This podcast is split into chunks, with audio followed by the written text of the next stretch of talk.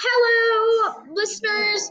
I know I've not recorded in a pretty long time, and I know that it's kind of sad that I haven't been recording because I've been a little busy. And today is yes day.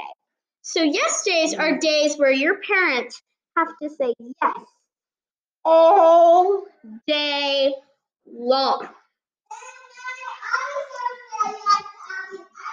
So I had ice cream for breakfast.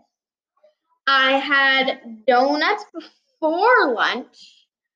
Uh, I had a pretty normal lunch because otherwise it would have been too much sugar.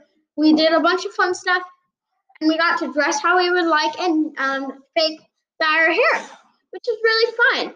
So I suggest you guys do a yes day and I'll come back and finish the episode in a few minutes you guys can do crafts and stuff that I've mentioned before for this episode. I didn't totally want to do a very long episode. I just wanted to let you guys know that I will be recording next week. Bye.